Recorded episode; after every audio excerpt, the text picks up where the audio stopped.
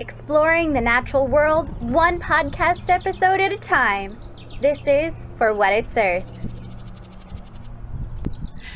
Hi, all, and thank you for joining me for another episode of For What It's Earth by me, Marissa Jacobs of the Art of Ecology. Here, nature enthusiasts, animal lovers, and eco warriors can all discover and explore so many facets of the environment that we all love, as well as some creative ways to make a positive difference for the planet. And during season four, you guys have probably heard that I am combining the things that I love the most the art aspects and the natural world. So you're going to hear from a wide variety of artists across all manners of mediums from all over the United States who are all trying to make the world a better place through their craft.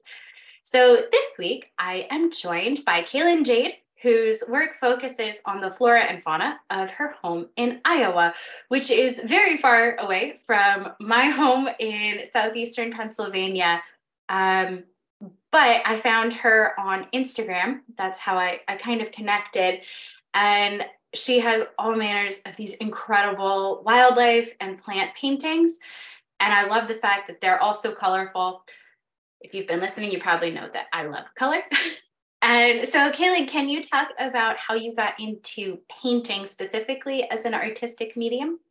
Yeah. Um, so I grew up in a small rural town and I, you know, I had art classes in school, but um, I didn't have a whole lot of access to painting. I had some acrylics and stuff later on as I grew, uh, but I was always drawing. So um, drawing was kind of the first passion that I had, and I really loved depicting realism. I'm a very detail oriented person, and so um, painting lends itself at least for me a little better to that that depth and um, the access to color so uh, I remember I I went to um, a local kind of a, a local gallery um, on one of my birthdays when I was young, and I saw uh, John Singer Sargent painting in person, and that's when I was like, oh, yes, like this is what I want, you know. So nice.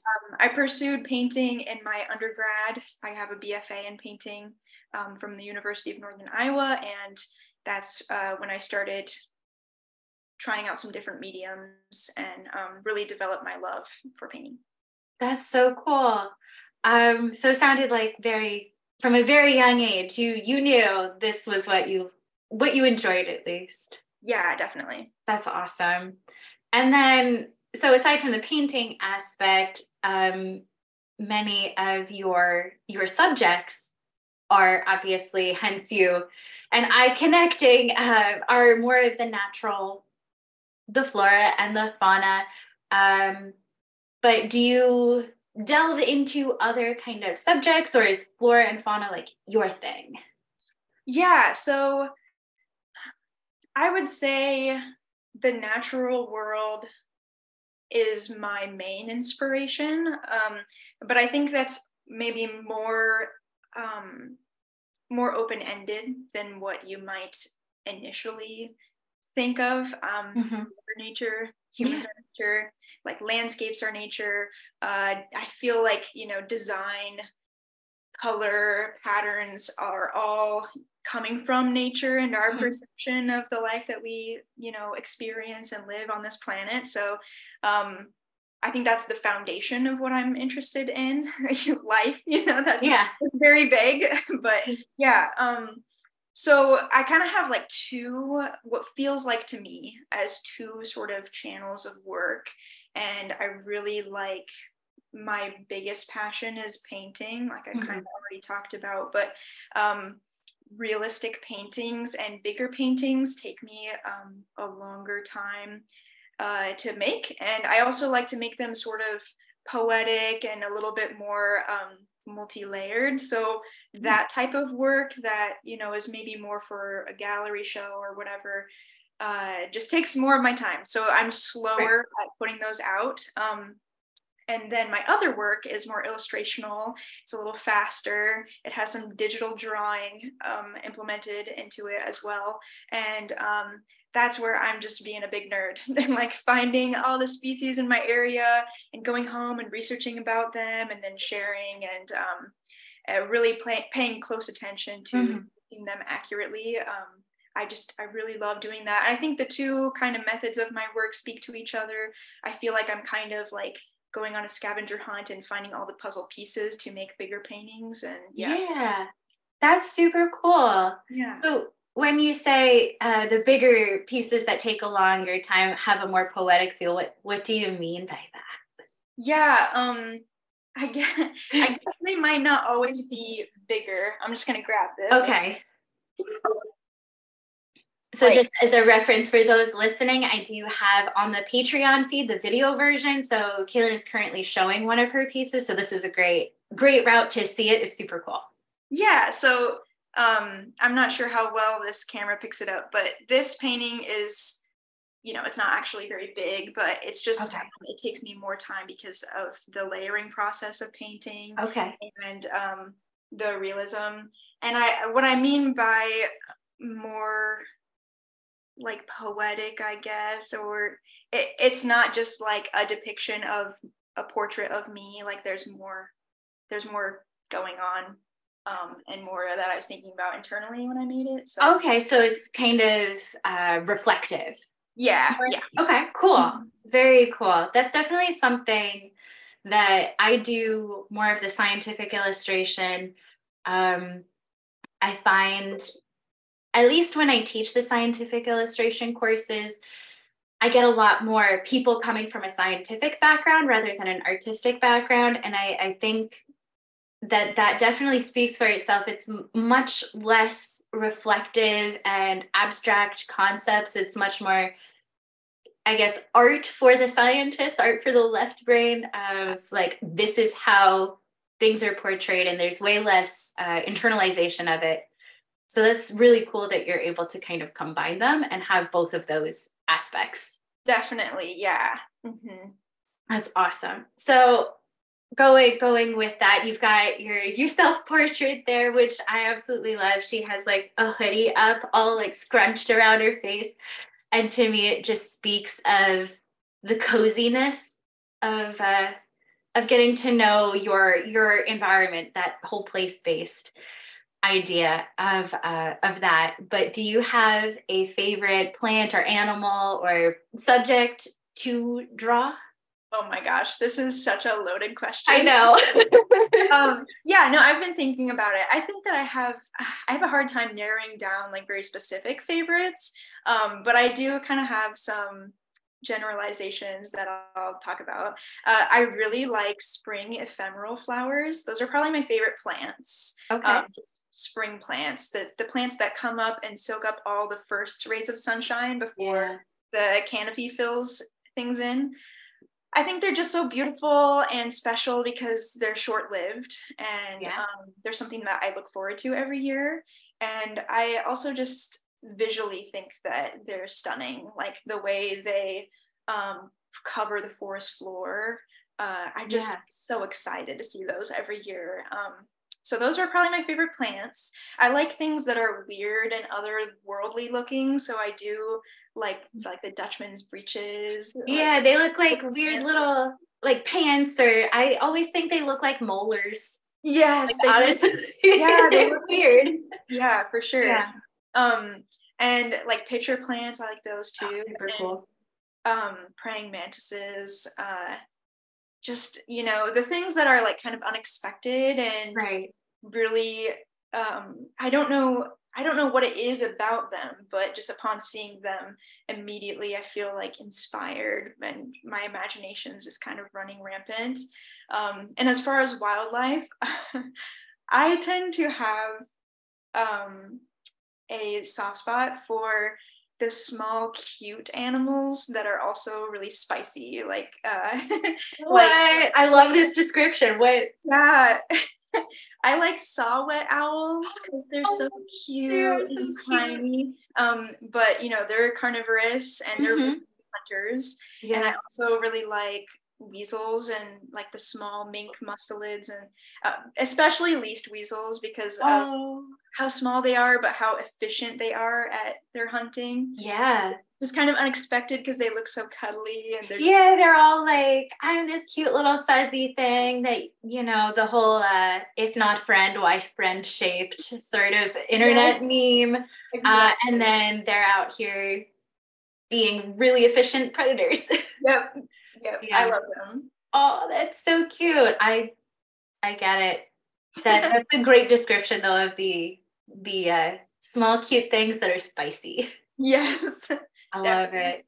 That's awesome. I know we have saw-whet owls here in Pennsylvania, but they're very, very elusive and really rare. I went to try to do a saw-whet owl banding program once at like 1 a.m. and we didn't get any saw-whet owls. So that was a big disappointment. But do you have, are they more common in Iowa? No it's kind of the same thing Oh. here i think Okay. from what I understand, it's mostly just that they are so good at hiding. So Yeah. I saw the first one I've ever seen in person just a couple weeks ago, and it was so exciting. And it really was like um, my friend and boss, who's a naturalist, who was with me. She was like, "Okay, now I'm gonna let you find it. It's in this area." And I was like, Okay. I would not have seen it had she not pointed out, like you could see the droppings, like where it's Yeah. at, and, then you look up, and they're just, and they're always kind of like low, but they're so quiet. They, they just, they would never move. They have both that like predator and prey at the same time, where they freeze and they Yeah.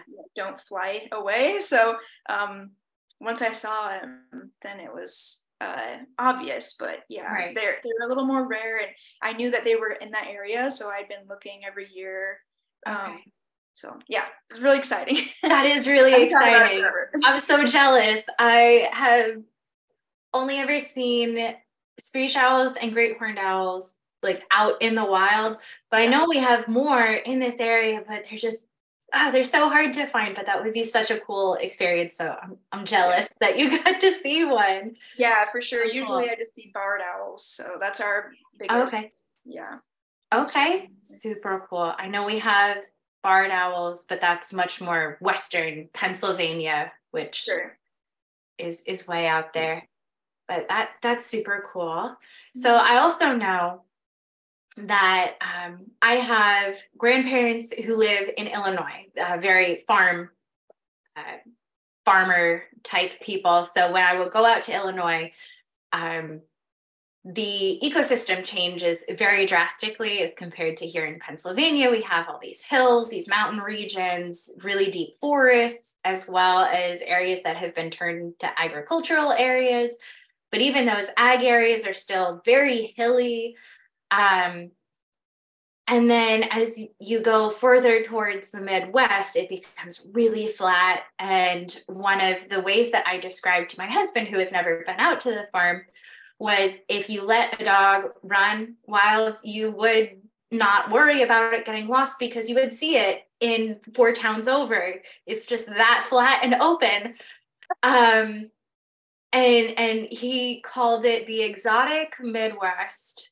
And I know that because to us, it's just such a foreign concept of being that flat and that open Mhm. and not that you live in Illinois, but I know we're starting to get out towards that area, uh, bordering Illinois. So you've shared some really, really stunning prairie scenes, um, and more about the the meadow aspect of Iowa, and it's really cool from someone who's in a very different ecosystem to see those those little moments that you share. So can you talk a little bit about kind of what makes Iowa habitat so special to you? Yeah. Um, well, Iowa to me is home. So it's it's been, you know, my family's home for generations. They've barely moved around. Um, so Iowa is what I know.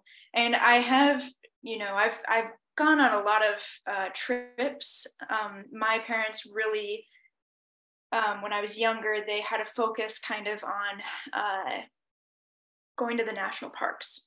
So oh. I have seen some of these very scenic landscapes. So I I know um, what people are kind of meaning when when they say that I was boring or oh.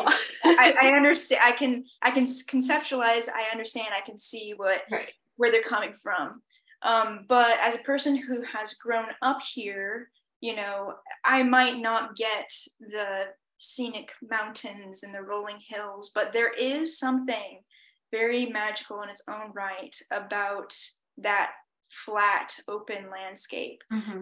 um, I grew up on the edge of a cornfield. so um, there were times of the year where uh, the ground, you know, like the corn hadn't had the chance to grow up yet. It's mm-hmm. all loud. And uh, I would just go out there and watch the sunset or a storm front roll in. Oh, And I've, I've heard some other people kind of describe this before, but there's just this feeling of like the expanse and mm-hmm. being being in that like expansive environment that uh, to me is comforting um, but it's it's a different type of feeling um, so there's that and i think that on a large scale you know there is some beauty in that and our our sunsets and you know our thunderstorms and tornadoes.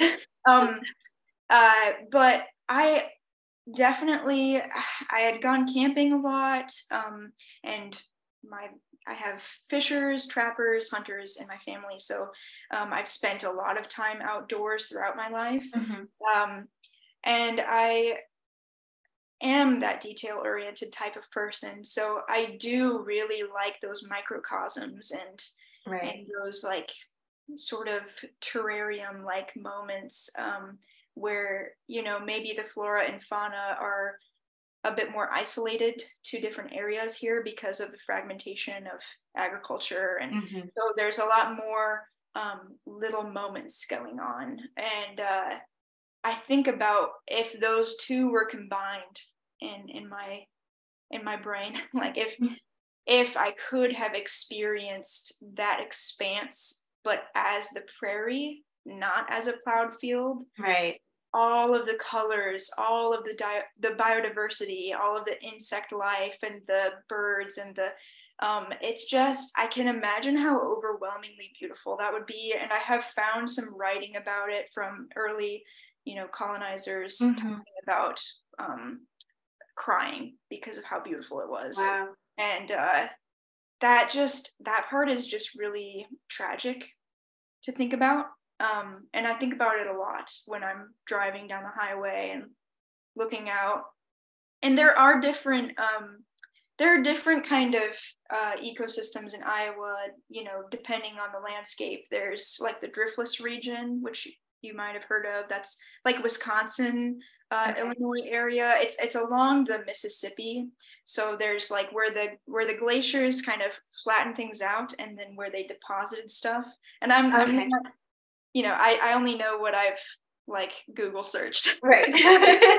but um but I've seen some of these places too. And there's uh, I grew up near a park that um is called the Ledges, and uh, it has a lot of like limestone bluffs and caves, and Ooh, um, and a creek that runs through it. There's there's really I guess again I could talk about this forever, but there's really some beautiful moments that um, if you're just in town in an urban area mm-hmm. and you're going from the urban area onto the highway crossing the farms you're just not going to see it so right yeah i just i want to elevate those places um, and uh, make sure that we care about them because yeah. they're they're going away and it's a problem yeah um definitely as again i i have not necessarily seen a, a true prairie habitat as much yeah. as like when I go out to the Midwest, it is much more farm, yep. just this agricultural expanse.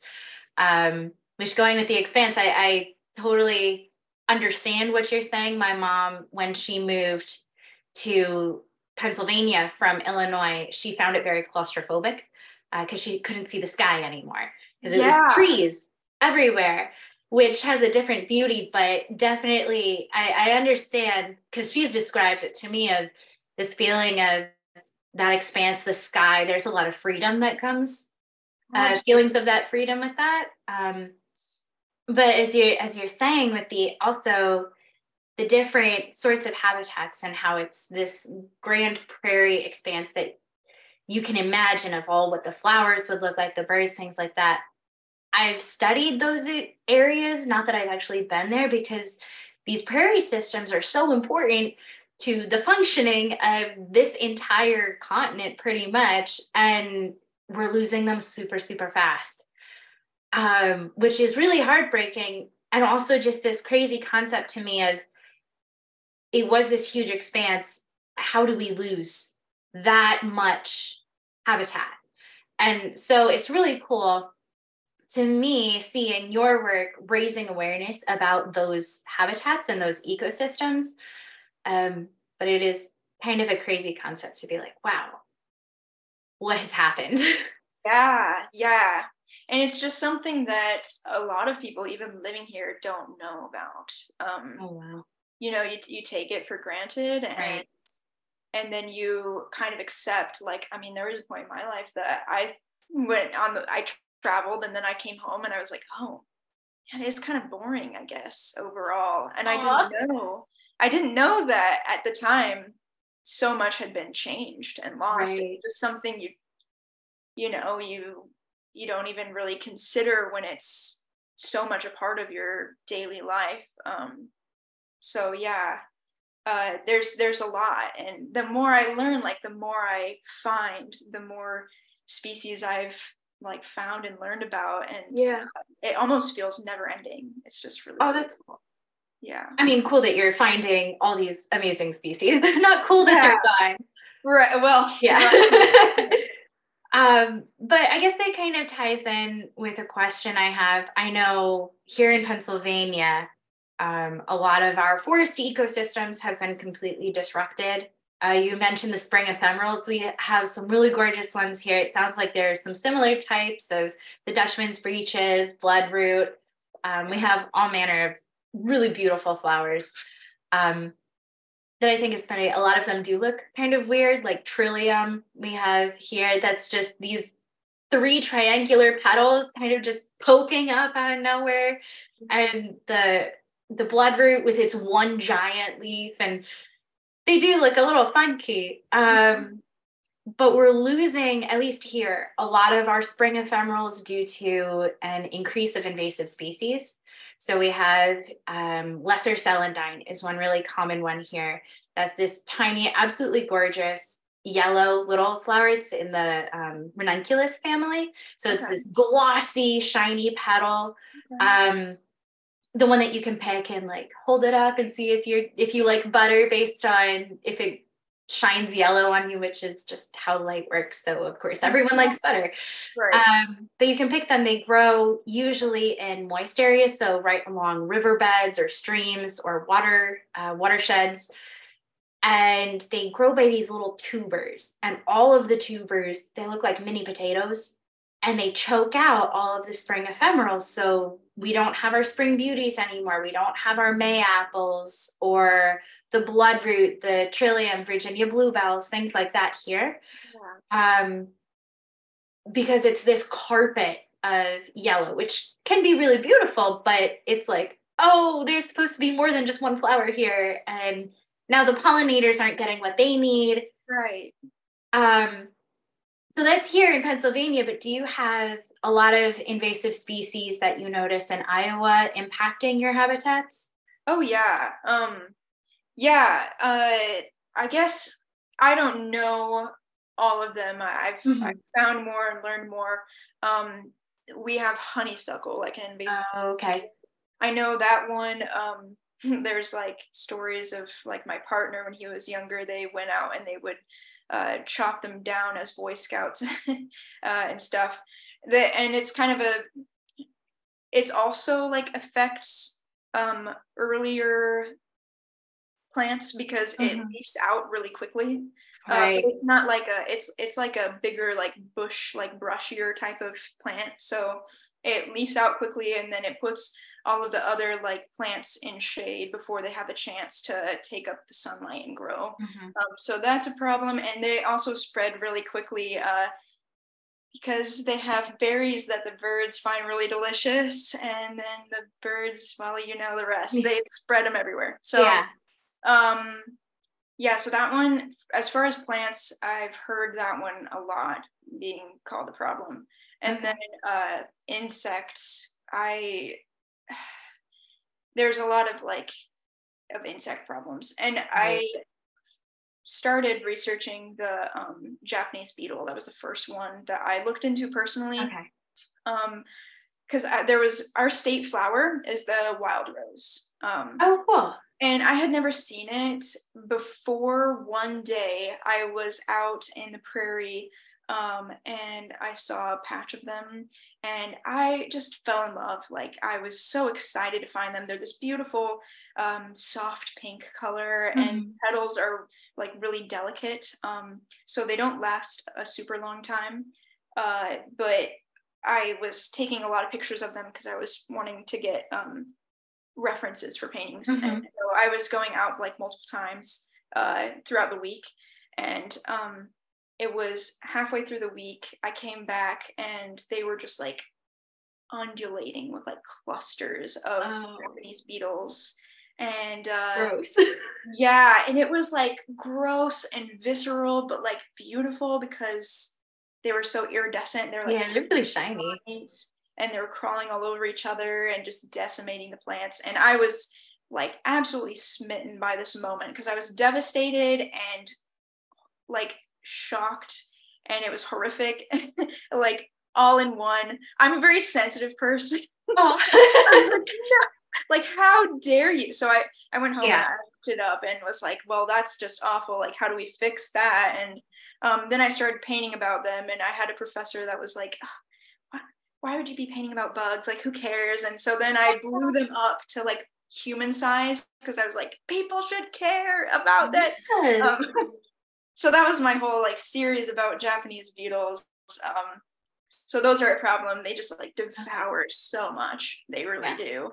And uh, there's also some other insects like you know Asian lady beetles and Mhm. stuff that has like come from crops and agriculture, like um, like the cabbage white butterfly, uh, that you know just spreads like crazy. And then you know maybe it's like pesticides that they try to get rid of, and then that's problematic for other reasons. Or they bring Right. in another insect to try to take care of that insect. Yeah. We, there's just rabbit holes abound of like all this, all this stuff. So Yeah. yes, I'm um sad as well as kind of encouraged that Pennsylvania is not the only one dealing with some of these issues because it seems like Yeah.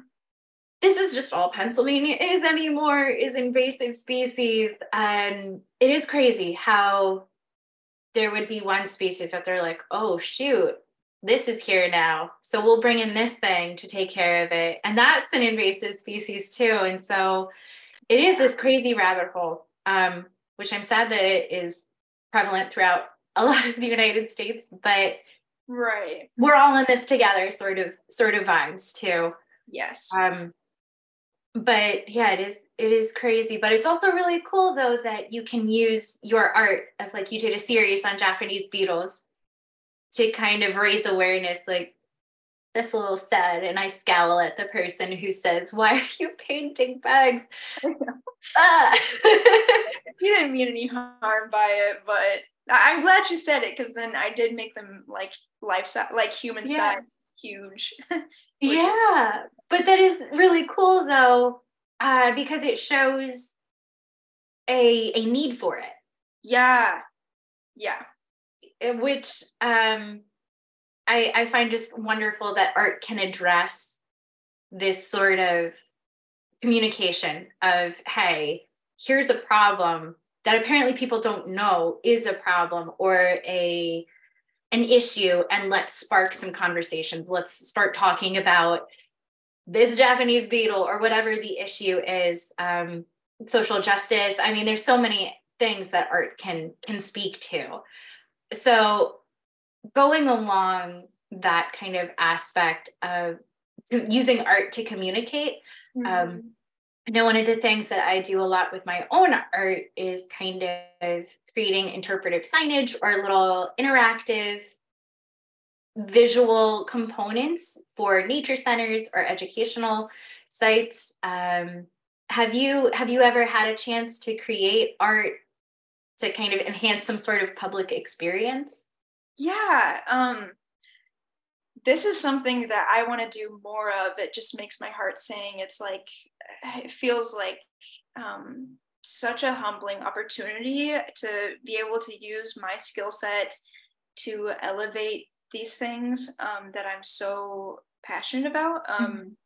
So yes, I have. I last summer uh, there was a project that my supervisor and I put together um, for the community, which uh, was a butterfly hunt. And so we used my butterfly illustrations as a field guide um, for families to take with them on like a little scavenger hunt. Uh, there were little, uh, we made ceramic butterflies that were painted and hung up around a prairie. Oh, um, that's so cool. Yeah, so they took my illustrations around with them and I illustrated a little map of the mm-hmm. area. It's like a local prairie.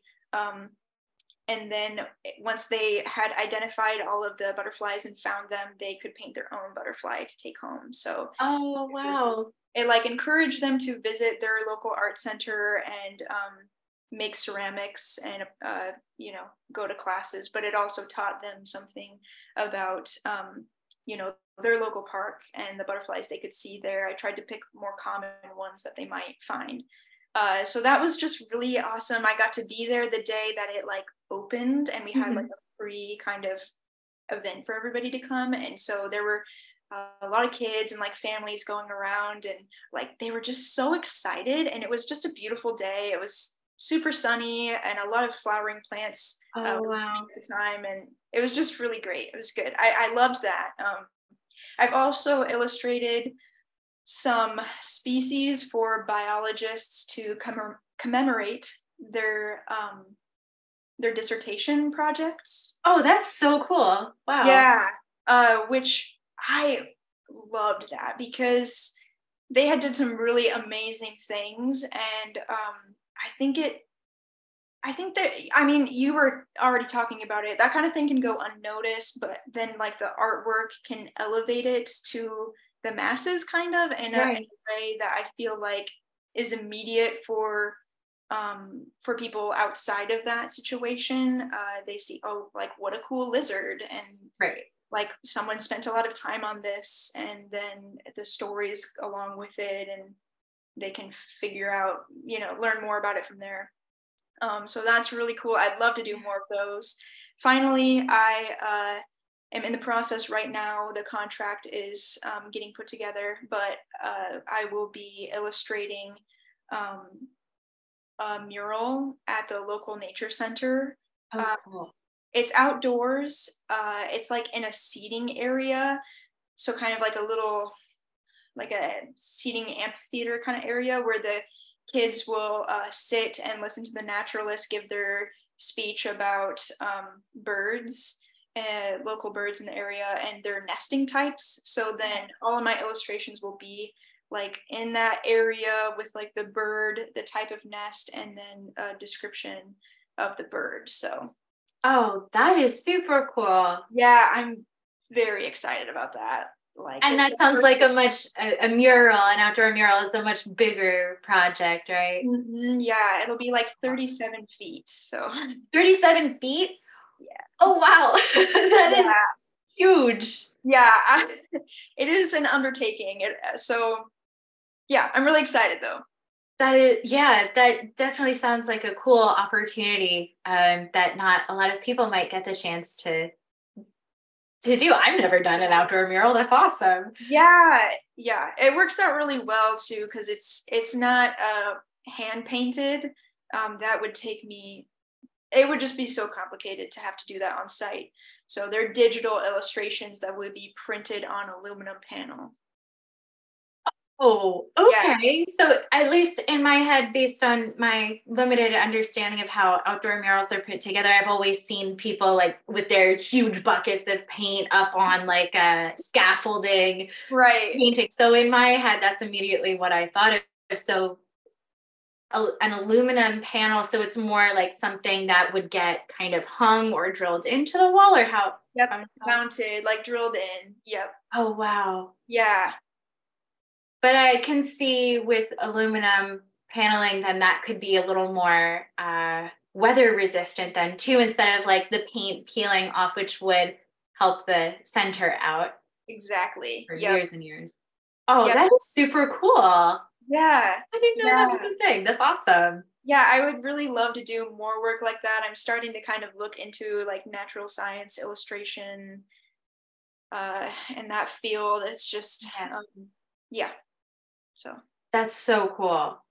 Oh my gosh. Well, I I look forward to seeing kind of your progress on on Instagram. Not that I'm out in Iowa to see it myself. So if anyone is listening in Iowa, go see it for me. Yeah, when, when it sure. gets put up. Hartman Nature Center. Okay, definitely, and I'll put the link uh, to that that venue in the podcast description so people can kind of follow along. And if you're in the area now, you can get the the address for it. Go visit it when that gets installed because I'm jealous and I want to see that too. um, so I guess then going along with all of the various kind of outlets that you've had for your more creative side of the murals or doing that super cool butterfly scavenger hunt. I want to go on that too. And that is such a really great, great way to kind of combine learning styles of saying, hey, we're going to learn about your prairie and take a walk through it, connect with nature, but then also to get the chance to learn more about the art side of let's go do the pottery aspect of it. That, that's such a cool combination. Yeah. Um, so do you then um, do art that kind of just focuses on here let me teach people about the artistic side of things um, like little painting courses or drawing courses, things like that? Yeah, so I um I do. I do a bit of both. Um just you know, uh technique or like beginner intro mm-hmm. level painting and then also I've done some like more nature inspired like art workshops. Oh cool. So yeah I, I've I've taught you know people that have never painted before at all. That's that's more of like the you know material based like right. um, teaching, and then uh, the other things I've done is I've done um I've done a workshop for Iowa artists that was nature based about like my artwork and and my practice and how I kind of um, select what I make and uh, my choices on color and stuff. Mm-hmm. Um, and then talked about species and Iowa wildlife. And then I've also done some like plein air classes oh, cool. outside and did some like nature journaling type of sketching and stuff. So yeah, that is really cool. Yeah, kind of both at the local art centers. Yeah, that is I and I mean I know I'm biased, but that to me just seems like such a really great way to kind of, I guess, for lack of a better word, kill two birds with one stone of like connecting people outside, but also saying, hey, art is important, having this creative outlet. So combining it is just such a such a great idea. So that's, yeah. that's awesome. I think it's important and it gets people to slow down. Yes. Like notice um what they see outside and take some time in nature where they're away from their phone and they're like yeah. connecting and, yeah mm-hmm. yeah I, I definitely agree with that i have had a bunch of people talk to me about the importance of using especially nature journaling as something that forces them to sit in a quiet place and slow down mm-hmm. a bit as well as it, it seems to teach people how to observe as well, which seems like a, a lost or forgotten skill of how to look at an object and not just say, cool, here's the object as a whole. Yeah. But whenever I teach it, people seem to be so baffled by when they create their sketch as like one of the first steps they want to just draw it right away. And I'm like, no, we got to break it into its little its little compartments, its little pieces. People seem to have a hard time observing how the petals connect to um, the reproductive structures and how that connects to the stem and how the stem connects to the plant as a whole. And so it definitely seems to be a cool way to make people see. Oh yeah, definitely. We're so accustomed to immediacy. So like yeah, you kind of have to break it down and work backwards a little. Yeah, yeah, which I guess that in and of itself of working backwards can be an interesting skill to learn as well. So, out of your art as a whole, if you were to say this is what i want people to get away whether they're seeing your art in person at the nature center when it gets installed or they're going to one of your classes or following you on social media what kind of do you want people to take away from your work? Yeah. Um i seek to elevate the beauty of what we do have. Mm-hmm and so through doing that i i just want people to experience like a connection and a curiosity uh, about the natural world um, through the work that i make i hope that i um, can communicate like the desire for connection mm-hmm. to people um, and uh, like really show um, how much value this has.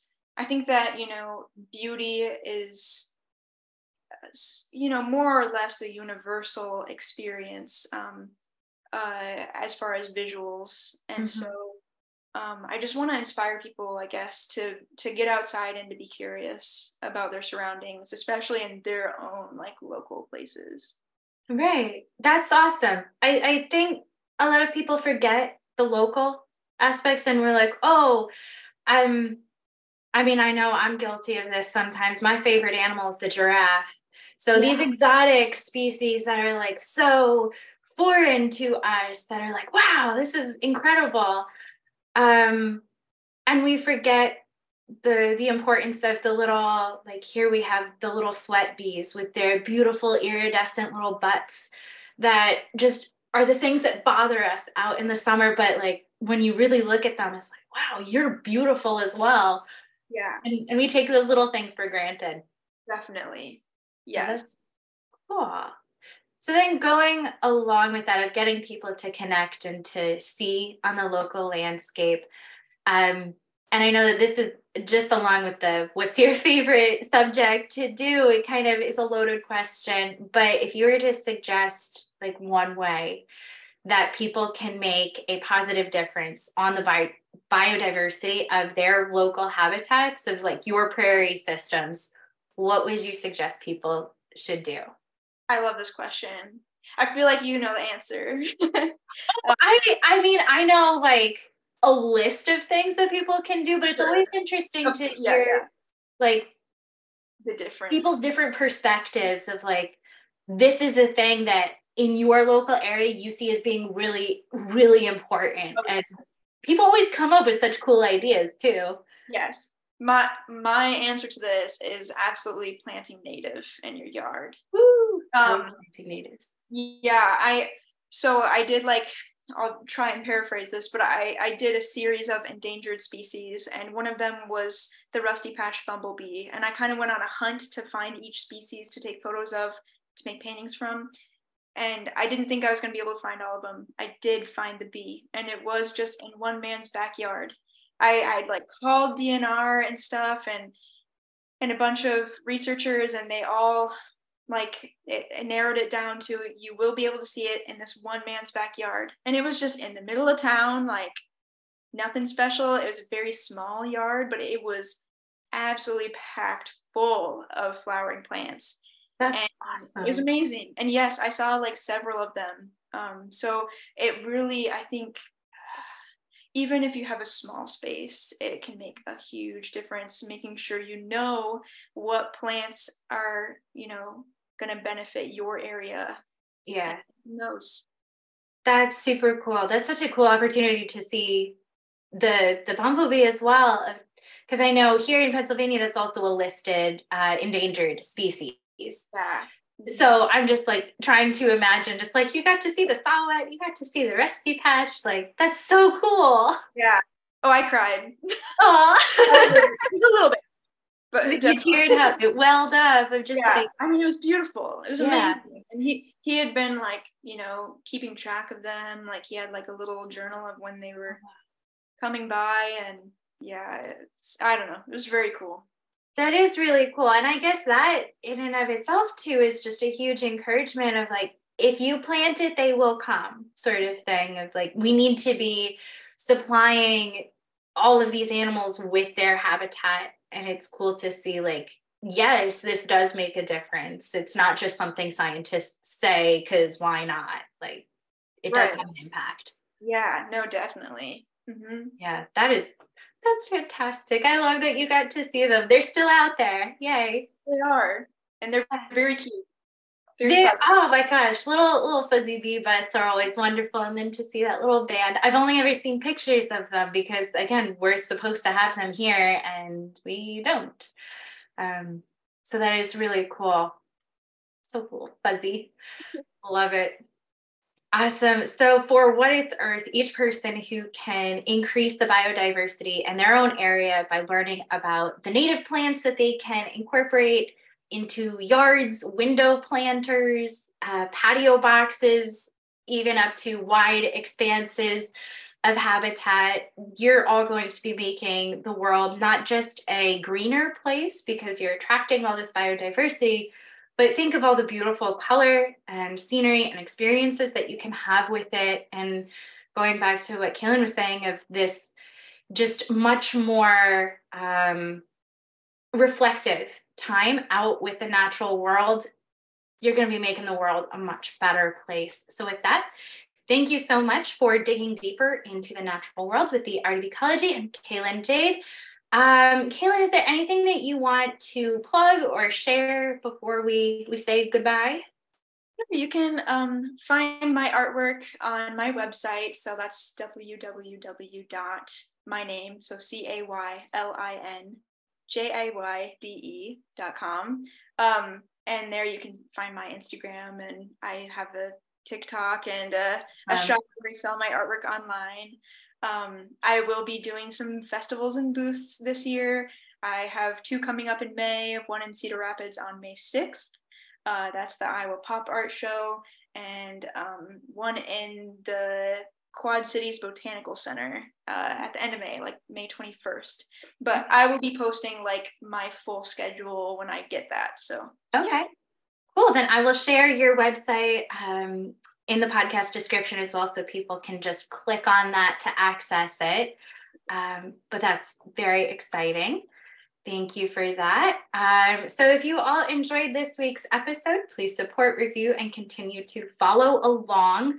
Um, again, the video version of this is going to be available up on Patreon. That's patreon.com backslash the art of ecology. I know Caylin is also on Patreon, so I'm just going to plug her just because I like that too. I'm actually a patron of hers. She's got stickers, she's got the art behind the scenes, and it's just a good time. So, lots of good stuff over on the Patreon. Um, but for more eco tips and inspiration, you can check out my blog at theartofecology.com. And I'm also on all the social medias and with that, we will see you next time on For What It's Earth. Bye.